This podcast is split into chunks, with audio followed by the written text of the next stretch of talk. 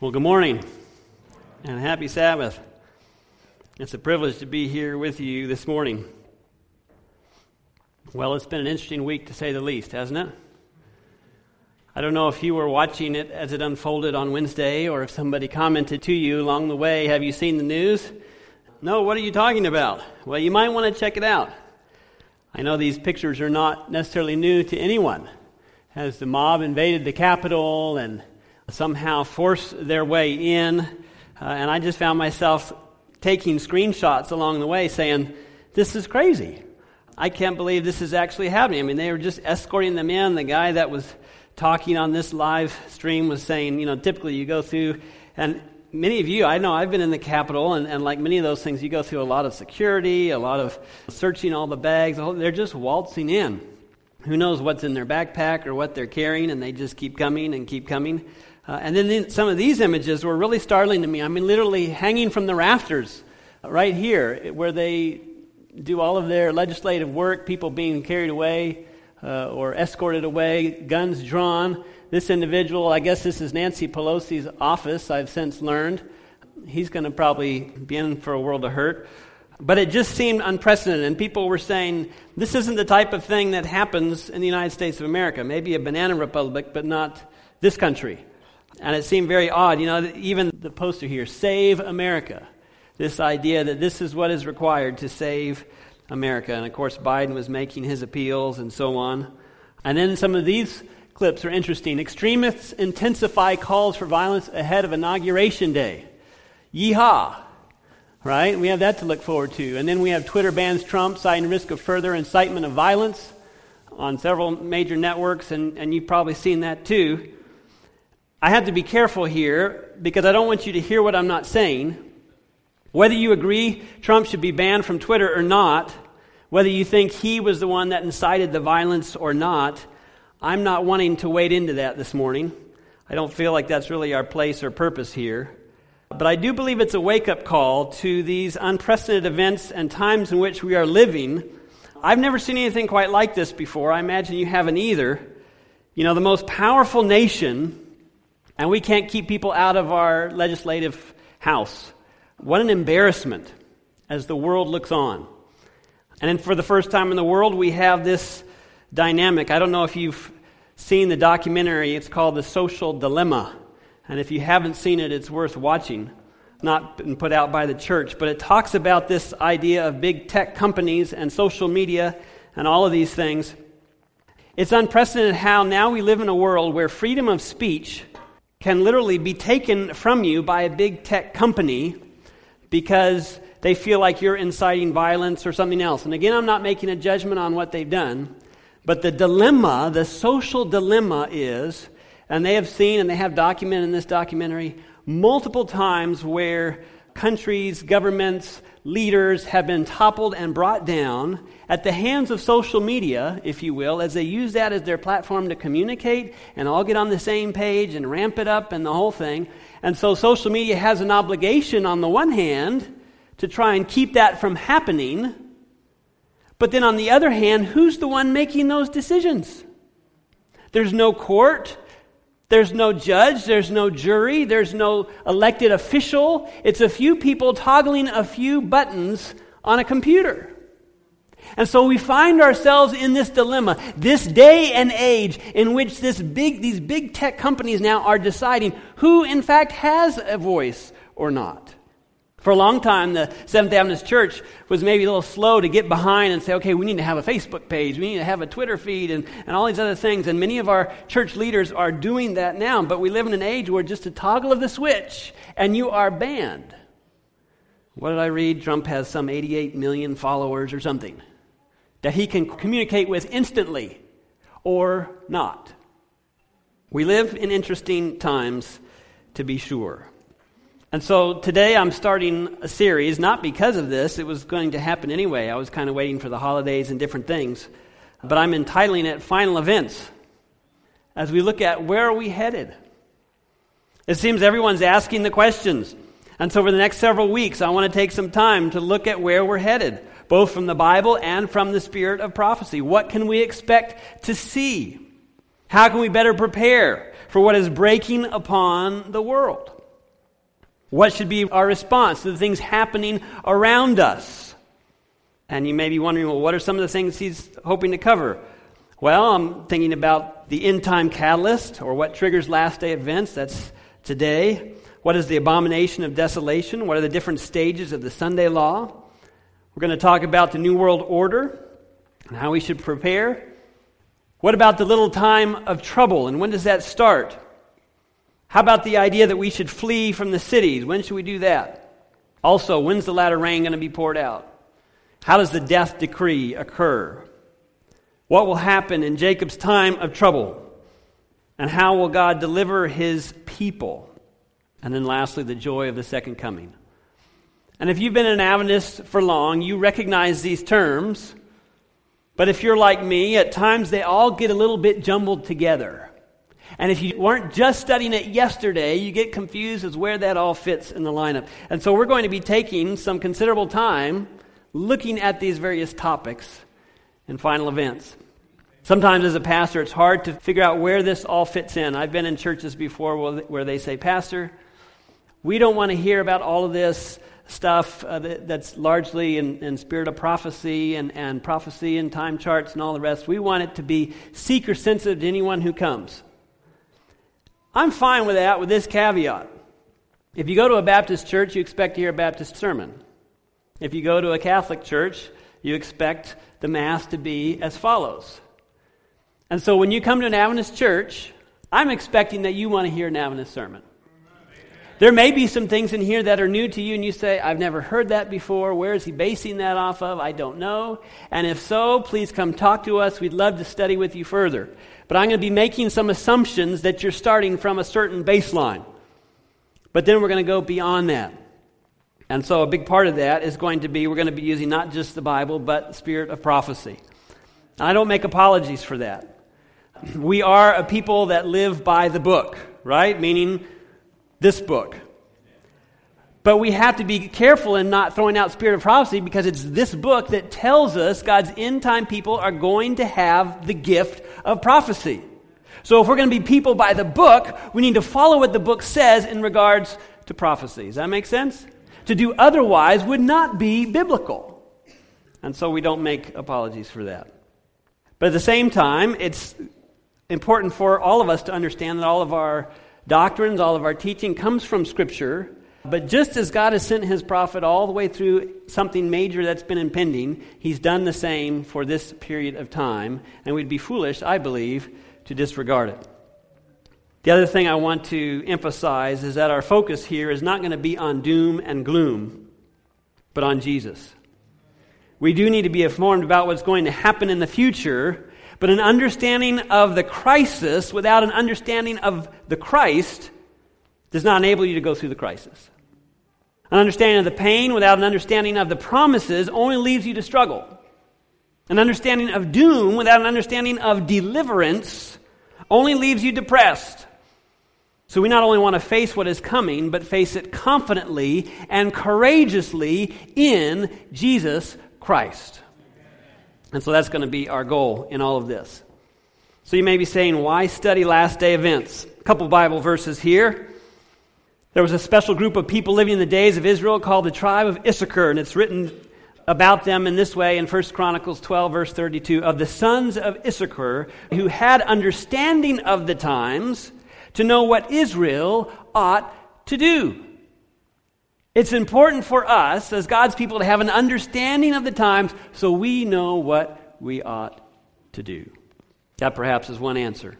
Romans 13, 11, Paul says this, knowing the time that now it is high time to awake out of our sleep. For now our salvation is nearer than when we first believed. Do you believe that?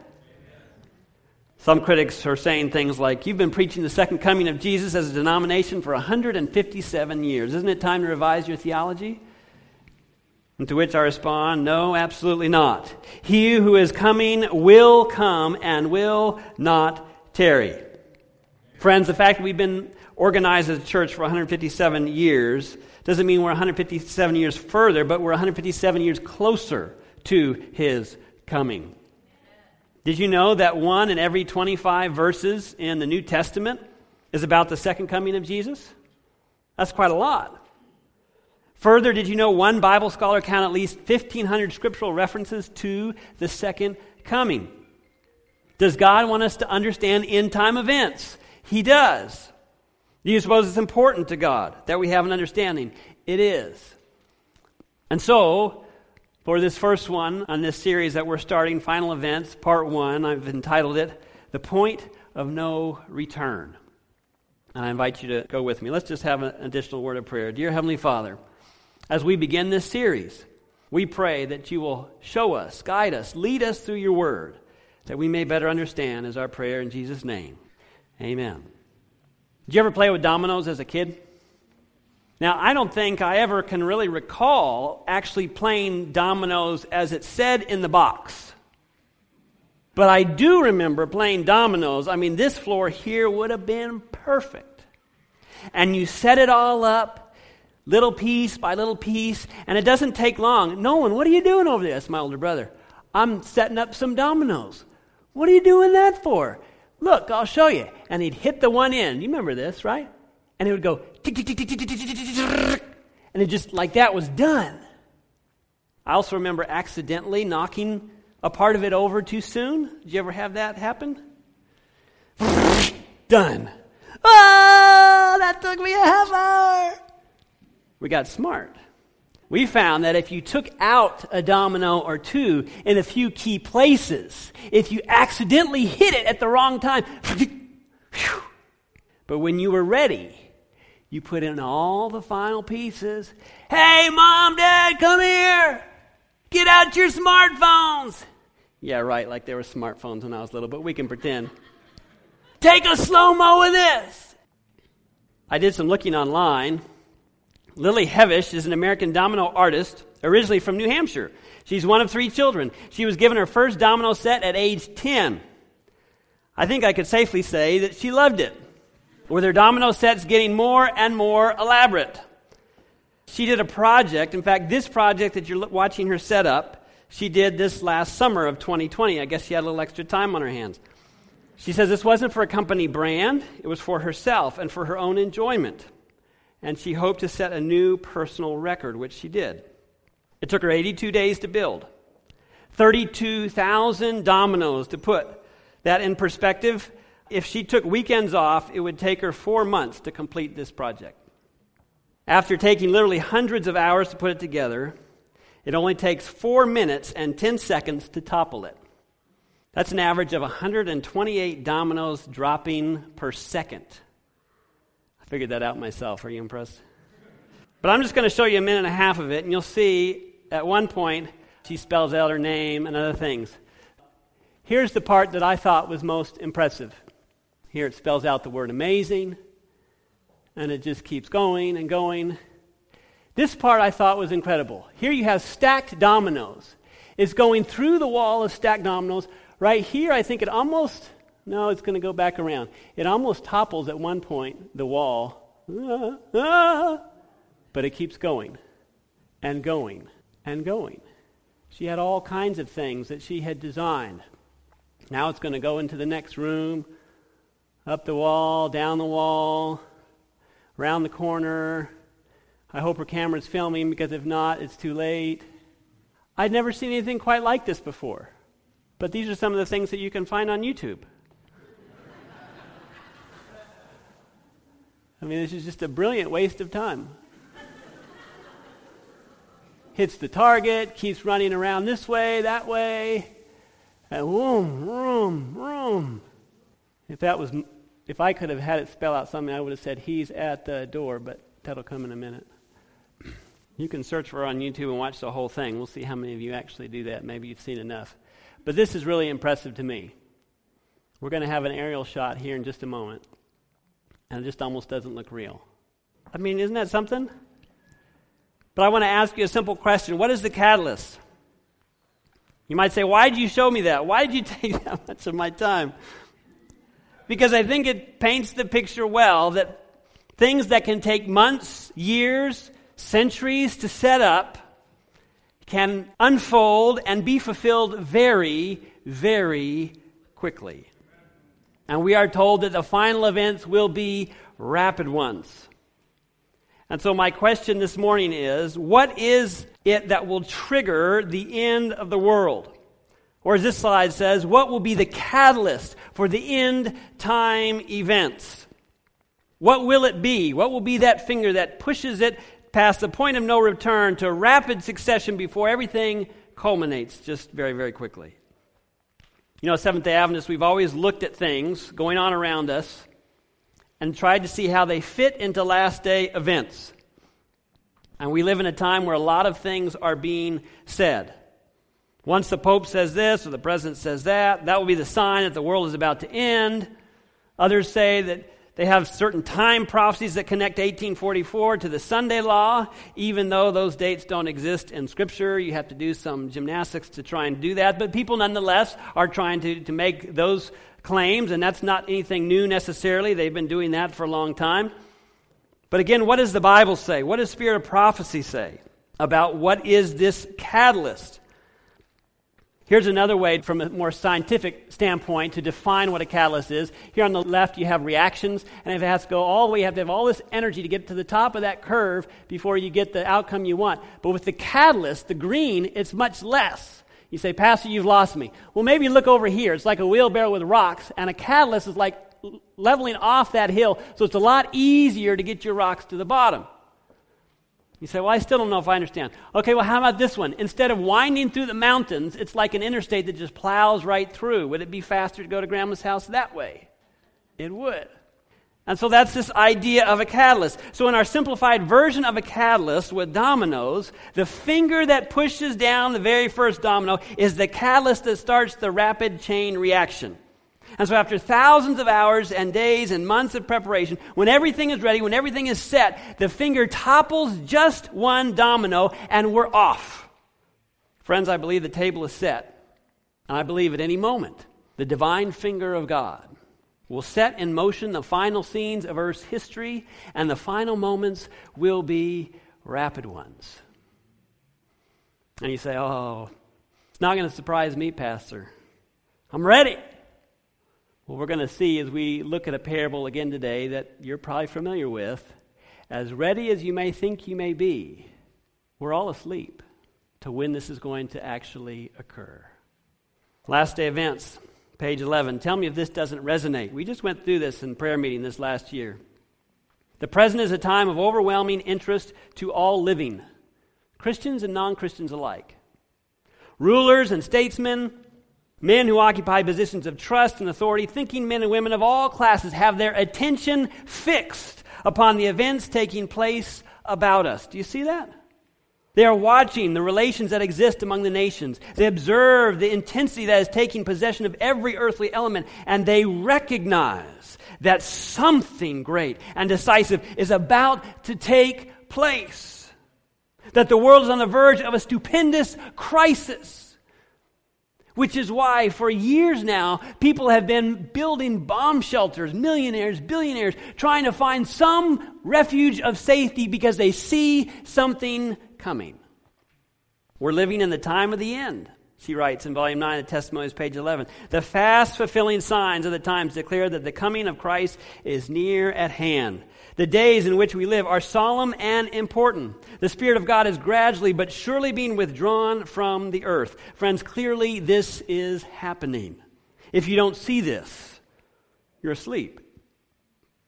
Plagues and judgments are already falling upon the despisers of the grace of God, the calamities by land and sea, the unsettled state of society, and the alarms of war are pretentious. Have you heard any alarms of war in this country? because of the unsettled state of society. They forecast approaching events of the greatest magnitude. The agencies of evil are combining their forces and consolidating. They are strengthening for the last great crisis. Great changes are soon to take place in our world, and the final movements will be rapid ones. Friends, we know a trigger will come, a catalyst will come, and when it does, the final movements will be rapid ones.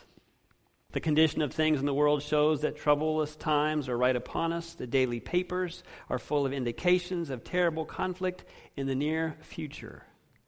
Bold robberies are frequent occurrences. Strikes are common. Thefts and murders are committed on every hand.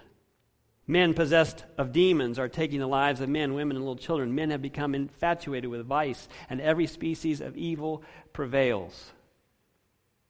Do we see that? We do. The enemy has succeeded in perverting justice and filling men's hearts with a desire for selfish gain. Justice being perverted. Every species of evil is prevailing. Clear signs that we are living in the time of the end and that great changes are about to take place and the final movements will be rapid ones. I don't need to remind you. COVID 19, civil unrest surrounding George Floyd. And it all happened quickly, virtually overnight. And the whole world changes. Who would have thought a year ago today that we would be in the midst of a pandemic, that civil unrest would start to overtake the United States of America? When is the last time that you were nervous about an inauguration breaking out into a civil war? We live in uncertain times and scary times. But because of our trust in the Lord, friends, we don't have to be afraid. Why? Because He knew all this would happen. He gave it to His prophet to give to us. And so, as nerve wracking as it can be, we can say, you know what? We serve a God who's in control, who knew it would unfold this way, and He warned us. He's promised to never leave us or forsake us. Second selected messages, page 402. It says, We are rapidly approaching the end of Earth's history, and as we realize that Jesus is indeed coming soon, we shall be aroused to labor as never before. That should be our response. Shelter in place? Wait for it to pass? Hope for the best? No. Aroused to labor as never before. We've been talking about that in this church. I preached a message entitled Work for the Night is Coming When No Man Can Work. Did three part series this summer on seeking the lost. Did a three part series on the three angels' messages of Revelation 14. In 2020, we had not one but two full evangelistic series, both in the midst of COVID 19. Friends, most churches across NAD haven't had a series for several years. We've had two. And we already are planning for another one this fall. I'm hoping that one will be live. Why? Because I feel like our time is short we should be aroused to work like never before. We're bidden to sound alarm to the people, and in our lives, we are to show forth the power of truth and righteousness. At this time, people are to see something in us, to see righteousness in our lives, to see truth in our own lives. This is what gives our witness power, does it not? Continuing on, we are to raise the banner on which is inscribed the commandments of God and the faith of Jesus. Obedience to God's law is the great issue Friends, this is the three angels' messages of Revelation 14. Here are they that keep the commandments of God and have the faith of Jesus. And what is the test question? Obedience. Let it not be put out of sight. We must strive to arouse church members and those who make no profession to see and obey the claims of the law of heaven. We are to magnify this law and to make it honorable. Are we magnifying the law of God? Are we holding up the law of God? Because that will be the issue. That's the test question obedience. Obedience to what? To his law. Well, Pastor, I don't want to do that. Well, why not? They're going to call me a legalist. Wasn't it David who said in Psalm 119, pretty much throughout the psalm, but in 97 and 98, Oh, how I love your law! It is my meditation all the day. You, through your commandments, make me wiser than my enemies. And we could do a whole comparison. We're not going to do this morning, but how the law and the character of God are synonymous. They go hand in hand. And how we understand the law as a transcript of God's character. But, friends, as we look around us in this time in Earth's history, the law is being trampled on every side. But let us, as Seventh day Adventists, hold our heads up high and declare, like David, I delight in your law is the meditation all the day. Makes me more like Jesus, makes me wiser than my enemies, so that we can meet the final crisis. But let's get back to this question What will be the catalyst for the end time events? What will bring the end of the world? Some are trying to make arguments for certain time prophecies that I've already mentioned. Others are saying COVID 19 is the siege of Jerusalem, which we've always understood as the Sunday law, but now people are saying it's COVID 19.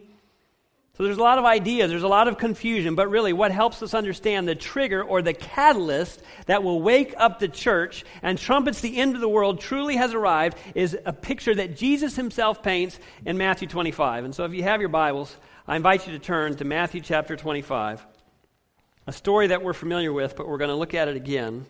Matthew chapter 25.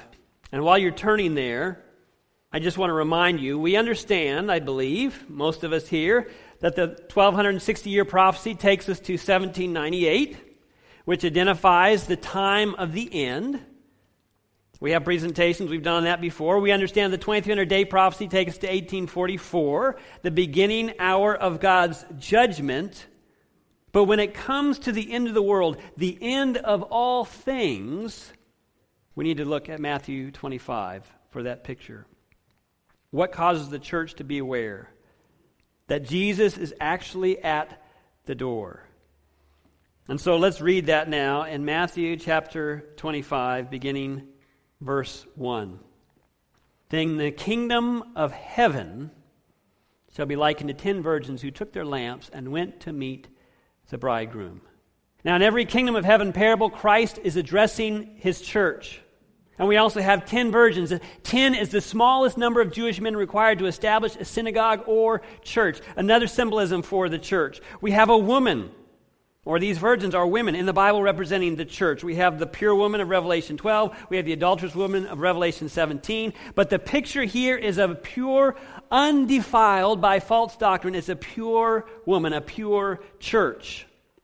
And they have lamps representing the Word of God. I already quoted from Psalm 119 Thy word is a lamp unto my feet and a light unto my path.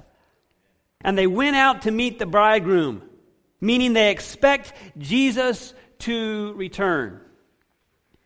And friends, I believe this parable is in reference to the Seventh day Adventist church, the pure church, not defiled by false doctrine. And so we read on, verse 2 Now five of them were wise, and five were foolish. What made the five wise, and what made the other five foolish? What's the difference? They're all members, if you will, of the true church. They're all waiting the coming of the bridegroom. They all accept the truths of Scripture. The foolish, it doesn't say, are promoting some kind of heresy. They're all pure, they're all virgins. They all live moral and upright lives. They all enjoy fellowship with one another. What is it about these foolish virgins? Let's read on, verse 3. Those who were foolish took their lamps and took no oil with them. But the wise took oil in their vessels with their lamps. But while the bridegroom was delayed, they all slumbered and slept. Now, oil is associated with three things First, when the priests inaugurated the temple with oil, the priests in the sanctuary were inaugurated, when the sacred vessels were inaugurated with oil, oil was a symbol of consecration, setting them apart. Total commitment to the kingdom of God. Second thing associated with oil, oil is a symbol of healing. The Good Samaritan treats his wounds with oil. James 5, we anoint in the hospital. This oil represents the total consecration, but also this healing property. If anyone's sick, call the elders of the church, and so on. And it also mentions there the forgiveness of sins and all those things. The third is illumination. Oil provides the basis for the lamps. Is it true? And so we have God will give an end time people total consecration to Him, is what they'll have. That's one thing. With hearts healed of bitterness, pride, competition, self inflated importance. And number three, who are consumed with holding a lighted torch, illuminating and proclaiming the coming of Jesus. Those are the three characteristics I see. Yet the sobering reality is that the foolish virgins thought that they had enough oil. But their supply of oil was not sufficient. The foolish virgins were superficial, if you will. Depending on their experience with Jesus, they once had in the past, but it's not now active in the present. And then it goes on to share that they all slumbered and slept. Living on the knife edge of eternity, the true church is pictured as spiritually drowsy. because there's a delay. Asleep to the great opportunities to prepare the world for the coming of Jesus, the bridegroom. This is the message of the parable. And it's not that five are asleep, all are sleeping. There's spiritual drowsiness. Somehow, this secular, materialistic, godless culture is affecting us as well as the world. Because all will be surprised by the coming of Jesus. But verse 6 is very fascinating. And that's what I want to focus on this morning. Verse 6 it says, And at midnight a cry was heard, Behold, the bridegroom is coming. Go out to meet him. This is the midnight cry, if you will, that wakes up the sleeping church. So the midnight cry tells the church that Jesus is where? He's at the door. There is no speculation. There is no guessing. The entire church wakes up and says, Behold, the bridegroom is here. He's at the door. And you know how the parable ends. The foolish virgins are out of oil and they're going looking for it and they're begging, Will you give us some of yours? And they said, No, then we won't have enough. And then the wise go into the marriage supper of the Lamb and the door is shut, meaning probation closes. But here's the point I want to make the midnight cry makes it plain to the entire church that Jesus is at the door. So, what's the midnight cry? Well, for you Adventists that know your history, the midnight cry in Adventism was the message that went forth right before 1844, before this great disappointment. This group of various denominations, there wasn't an Adventist church then, various denominations and people groups around the world believed Jesus was at the door, and so they preached this midnight cry. But Jesus wasn't at the door, as they believed. Something happened, but it wasn't Jesus coming. But God later affirmed through Ellen White that the light from that experience would keep them on the narrow path and would lead them to the end of time to meet Jesus. While they misunderstood the fulfillment God had a purpose in their experience as they diligently searched the Bible again and again. What happened? What did we miss? And we can read about that experience in Revelation chapter 10. And we see that group is told, You are to prophesy again. So oftentimes that's what we hear in Adventist circles as the midnight cry. But the midnight cry is not behind us. It sort of is in part, but it's in front of us. It's still future tense. And so I still want to ask the question what is the midnight cry? Because if we can answer that question, we will know what the prophetic catalyst is that sets everything into motion for the final and rapid culmination of Earth's history. Because the midnight cry is that finger hitting the domino, if you will. And there's a few things left to happen, but they happen very quickly. Just done. Now, I think it's also important to note that this midnight cry of Matthew 25, 6 is synonymous or equal to or is the same as the loud cry in Revelation 18. The midnight cry in Matthew 25 is the same as the loud cry in Revelation 18. That is the same event is taking place in both. In both, the entire church wakes up to the midnight cry in Matthew 25 and the loud cry of Revelation 18. In Matthew 25, the wise virgins have extra oil, or the Holy Spirit, we could say. They receive the latter rain experience. In Revelation 18, we see the earth illuminated with the glory of God, which is the latter rain or the Holy Spirit being poured out. So the question is, what is the midnight cry or the loud cry? Same thing. And how is this prophetic catalyst going to take place before the end of the world? Let's turn to Revelation 18 because we need to look at this for ourselves. Revelation chapter 18. Same event, but a few extra clues here.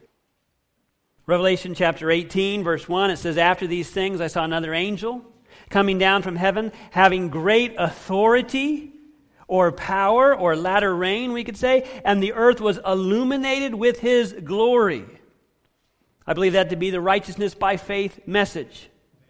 And verse 2, and he cried mightily with a loud voice, or we could say with a loud cry, saying, Babylon the Great is fallen, is fallen, has become a dwelling place for demons, a prison for every foul spirit, and a cage for every unclean and hated bird. Babylon is fallen, is fallen. And then you get to verse 5. And it reads, For her sins have reached to heaven, and God has remembered her iniquities. Here's the clue for us. When do Babylon's sins reach unto heaven? Last day events, 198, it's actually Signs of the Times, but it's there in Last Day Events. Probably easier for you to find.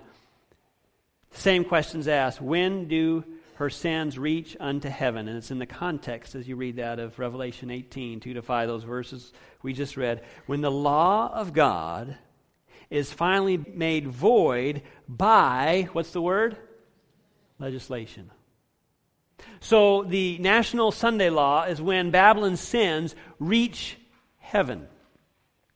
And so when you see the National Sunday Law, there will be a loud cry from heaven. It's the loud cry message which has two parts. It reveals the character of God that illuminates the entire earth, but it also reveals the character of Babylon. And the Sunday Law makes it plain. And it's at that point that the sins of Babylon reach unto heaven, and it's at that time that the call, the final call, come out of Babylon. You say, okay, so what? Here's the key point. Up until the National Sunday Law, we know that time is short. But will that be six days, six months, six years, 60 years? I remember my kids after, you know, Jesus is coming soon. They're like three years old, four years old. Daddy, it's taking a long time. You said it was soon. And up until the National Sunday Law breaks, we don't know how much time.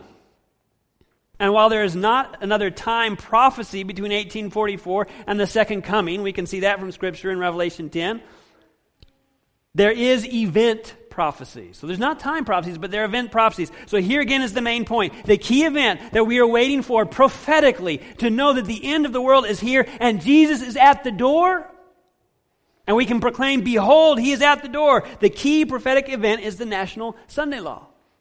And when the National Sunday Law comes, there will be no more questions as to whether or not the world will be ending sometime soon. Should I go to college? Should I not go to college? Should I get married? Should I not get married? And back and forth, and I don't know, and da da da da da.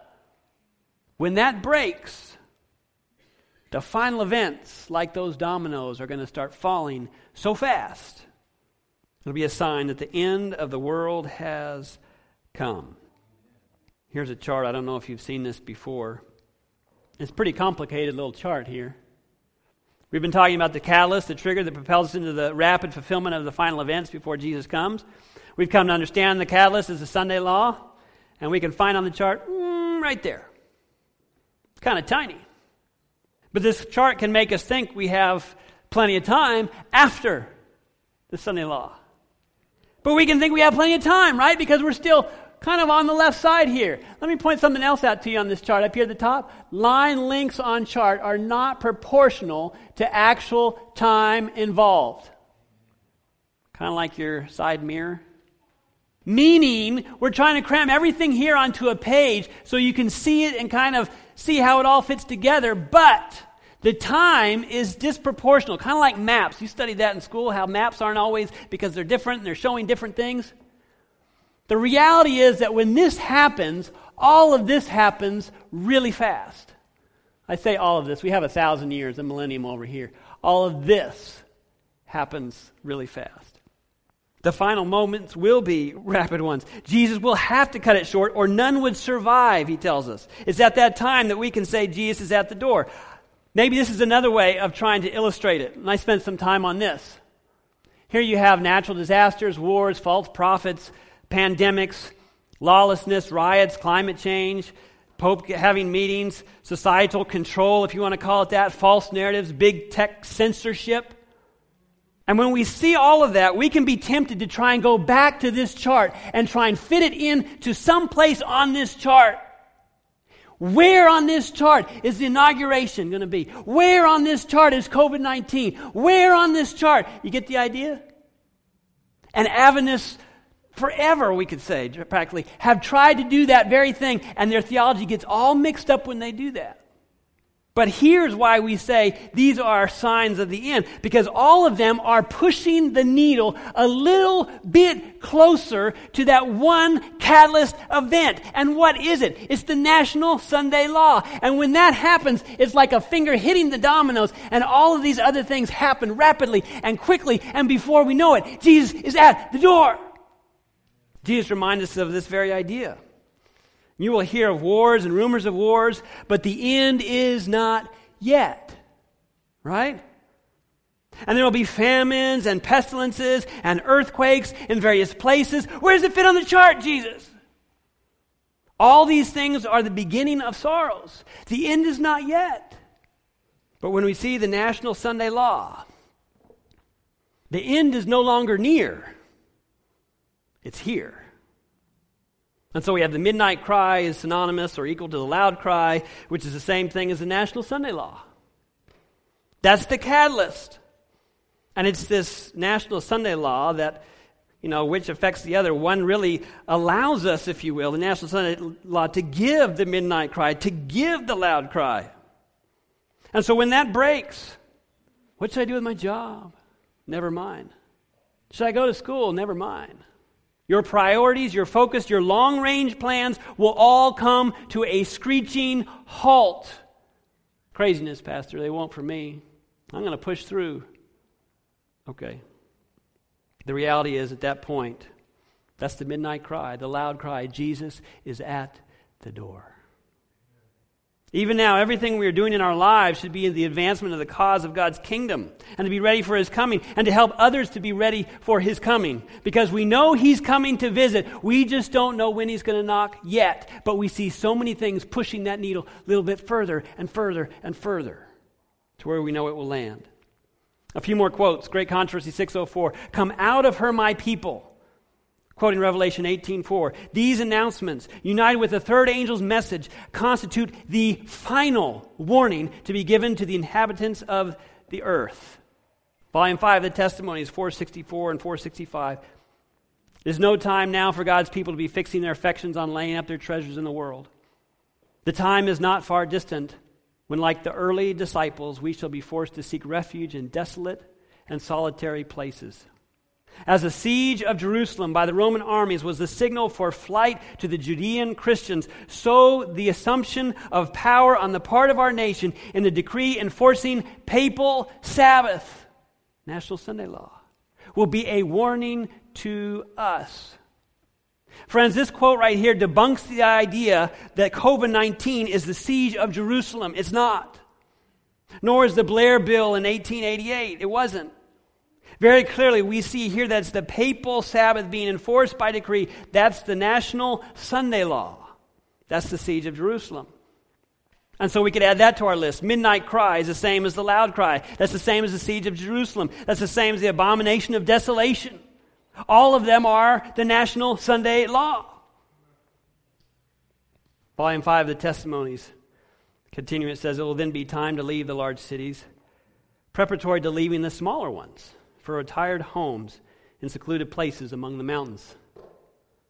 And now, instead of seeking expensive dwellings here, we should be preparing to move to a better country, even a heavenly. Instead of spending our means in self gratification, we should be studying to economize. Every talent lent of God should be used to his glory in giving the warning to the world. And, friends, here's the thing the Sunday law is your last chance to leave the cities. And we're going to talk a little bit more and in depth about that in a few weeks. But this year ought to be a wake up call that it's not a bad time to leave the cities now. Even this summer, we were up vacationing in New Hampshire as a family, and we were talking to an individual who said, Oh, yeah, real estate's just going crazy up here. What do you attribute that to? Everybody's getting out of New York and they want to find a place in the country, so they're looking for property in New Hampshire. Friends, if New York City and secular individuals are seeing a wake up call in what's happening, need I say more? I mean, there's all kinds of articles out there talking about people leaving New York City in, in droves, estimated 34 billion in lost uh, income, according to one study. Uh, I think that's dated in December or something. Leaving New York, high earners in finance and tech explain why they left the world's, quotes, greatest city. New Yorkers are leaving the city in droves. Here's why they're moving and where they're going. I have a friend that lived in downtown New York City, just blocks away from one of these main hospitals there in New York. And he said, I saw moving trucks like crazy. The streets were just filled and filled and filled with moving trucks. And so, yeah, while you could wait until the National Sunday Law as the last call to leave the city, why would you want to wait? Even this last year in a big city would not be where I'd want to be. So I want to encourage anyone listening that's living in the heart of one of our big cities to make it a matter of prayer. Ask the Lord to open doors so that you can leave. And so when we see things like what we've witnessed this past week, I don't feel God is calling us to assign meaning to every event and make it fit into the fancy chart, but rather recognize that all these things are moving the needle a little closer to that final culmination of all things. Have we seen that this past year? Stronger government censorship, tracking on your smart devices, forcing closures, mandates, people wanting to be safe at any cost, new ideas and proposed solutions, and the list goes on. And it all is moving the needle just a little bit closer to this national Sunday law, the catalyst. Great controversy, 579. In both the old Europe and the New World, United States, the papacy will receive homage in honor paid to the Sunday institution that rests solemnly upon the authority of the Roman Church. Since the middle of the 19th century, students of prophecy in the United States have presented this testimony to the world. In the events now taking place is seen a rapid advance toward the fulfillment of the prediction. With Protestant teachers, there's the same claim of divine authority for Sunday keeping and the same lack of scriptural evidence. As with the papal leaders who fabricated miracles to supply the place of a command from God. The assertion that God's judgments are visited upon men for their violation of the Sunday Sabbath will be repeated. Already it's beginning to be urged, and a movement to enforce Sunday observance is fast gaining ground. Do we see that today? Have we seen Sunday observance being suggested? Are people touting climate change as a reason? Pope Francis, or revolution, I should say, needed to combat climate change. Sabbath is at the heart of it, except it's not the seventh day Sabbath, as we understand it from Scripture. Pope to UN Climate Summit, now is time to change direction. And he's been very straightforward to everyone. I mean, observing Sunday is the answer omissions. I mean, COVID was the perfect forced experiment. And I don't think it was by chance. I think the devil, the mastermind, was behind it all. But omissions went down, pollution went down, nature responded in positive ways, and now we have the science that proves this planet needs to rest one day a week, and Sunday's our day. Moving the needle just a little bit closer. Almost done. When the angel of mercy folds her wings and departs, that's the angel of mercy. The idea of the one holding back the winds of strife. Satan will do the evil deeds he has long wished to do. Storm and tempest, war and bloodshed, in these things he delights, and thus he gathers in his harvest. Friends, I believe we see God's Spirit being withdrawn on the earth. I believe we see Satan doing what he's been longing to do for a long time. I can only imagine the delight that the devil himself had at this Wednesday's fiasco and how this sets up further his agenda for his own harvest. And so completely will men be deceived by him that they will declare that these calamities are the result of the desecration of the first day of the week. From the pulpits of the popular churches will be heard the statement that the world is being punished because Sunday is not honored as it should be. And it will require no great stretch of imagination for men to believe this. They are guided by the enemy, and therefore they reach conclusions which are entirely false. I think social media has a part in that, certainly. Your news and my news is tailored, if we get it from social media, to what I like if I'm a conspiracy theorist, that comes to me through a pipeline. If I'm a dyed in the wool Democrat, comes through the pipeline. The Republican, the pipeline. Whatever it is. It won't be hard to do people with false narratives. And so when the leading ministers of our time And I'm not trying to judge these individuals or their character. I'm hoping they'll respond to God's last day message and become part of the remnant church, and that would be wonderful. But my point is this according to this quote, when you hear leading ministers agitating and calling for Sunday worship because God has poured out judgments on America, you can know that the National Sunday Law is just around the corner, friends. I'll give you one such example. Now, this is a picture of Ken Fields and his wife and he's the pastor of the Bethel Baptist Church, which is actually in the suburbs of Chicago. And this is not, a, and this is a picture of his church. There's like five pastors on staff. It's a large church.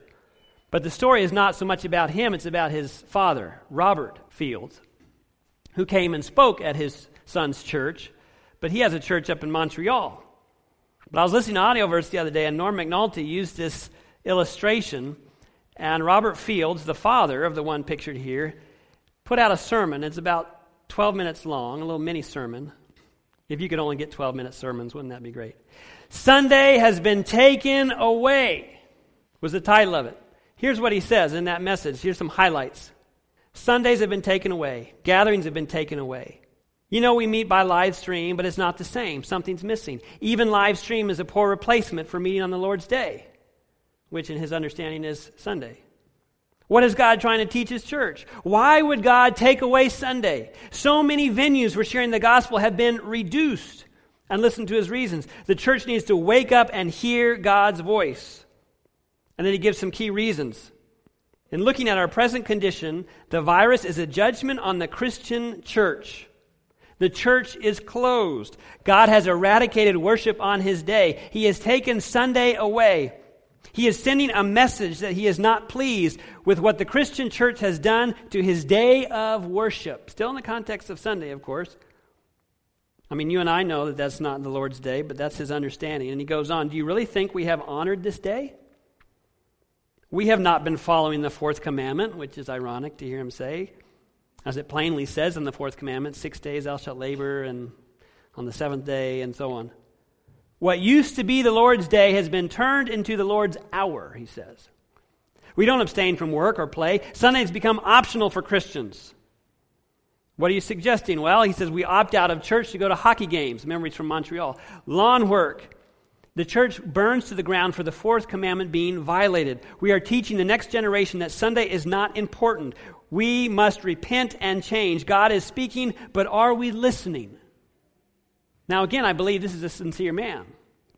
And he's deceived on which day is the Sabbath, and hopefully he'll come to a correct understanding. But also, don't we see how things are coming together and moving the needle a little bit closer? It's in a crisis that characters revealed. Christ Object Lessons 412. When the earnest voice proclaimed at midnight, Behold, the bridegroom cometh, go out to meet him. And the sleeping virgins were roused from their slumbers, and it was seen who had made preparation for the event. Both parties were taken unawares, but one was prepared for the emergency. And the other was found without preparation. So now, a sudden and unlooked for calamity, something that brings the soul face to face with death, will show whether there is any real faith in the promises of God. It will show whether the soul is sustained by grace the great final test comes at the close of human probation, which it will be too late for the soul's need to be supplied. What is this saying? Right before the close of probation, there will be a sudden and unlooked for calamity that will usher in this national Sunday law, and that will be the trigger and the catalyst for the end of the world. So, what are we to do? How are we to prepare? How can we be a wise virgin and not a foolish one. This next quotation is sobering to me. The class represented by the foolish virgins are not hypocrites. They have a regard for the truth. They've advocated the truth. They are attracted to those who believe the truth, but they have not yielded themselves to the Holy Spirit's working. They have not fallen upon the rock, Christ Jesus, and permitted their old nature to be broken up. They're here they like the culture, they like the message. They're cozy with everything that we do. Everything is just fine. But somehow their old nature, they're still hanging on to it. And they don't want to give it up. They don't want to fall on the rock of Jesus and be made new. But they think because they're here. Oh, I know Pastor Wright. He's a good guy. Yeah, he's great. He gives good sermons, blah, blah, blah. That's not going to do anything for you, buddy. You got to know it for yourself.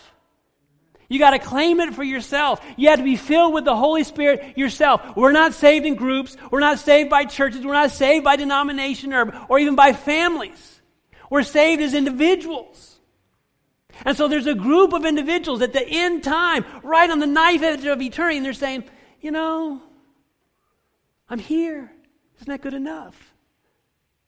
And their experience is so shallow that when something comes along, they'll say it's too much.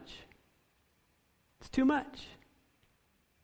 And perhaps there's some wondering here why so many bad things are happening to them. Maybe in God's mercy, He's preparing you and strengthening your faith. He's building your spiritual muscle for that day and that time. Last verse. Luke 21, verse 25 to 31. And there will be signs in the sun and the moon and the stars, and on the earth distress of nations with perplexity. The sea and the waves warring. Verse 26 Men's hearts fail them from fear and the expectation of those things which are coming on the earth, for the power of the heavens will be shaken. Verse 27 Then they will see the Son of Man coming in the cloud with power and great glory. And now, when these things begin to happen, look up and lift up your heads because your redemption draws nigh. And he spoke to them a parable. Look at the fig tree and all the trees. When they are already budding, you see and know for yourselves that summer is now near. Verse 31 So you also, when you see these things happening, know that the kingdom of heaven is near. So, whatever it is in the news the deadly wildfires, the pestilences, the Dow Jones having the worst single day last March, whether it be rioting, whether it be bare shelves, whether it be the virus becoming rampant, I think we're at the worst stage in Hendersonville if we've been this whole time. Whether it's the world responses or what the Pope's going to do or what's happening at the Capitol building or any number of things, look up your redemption draws nigh. It's my desire by God's grace that we'll have a clearer understanding of the prophetic events that will be coming on this world.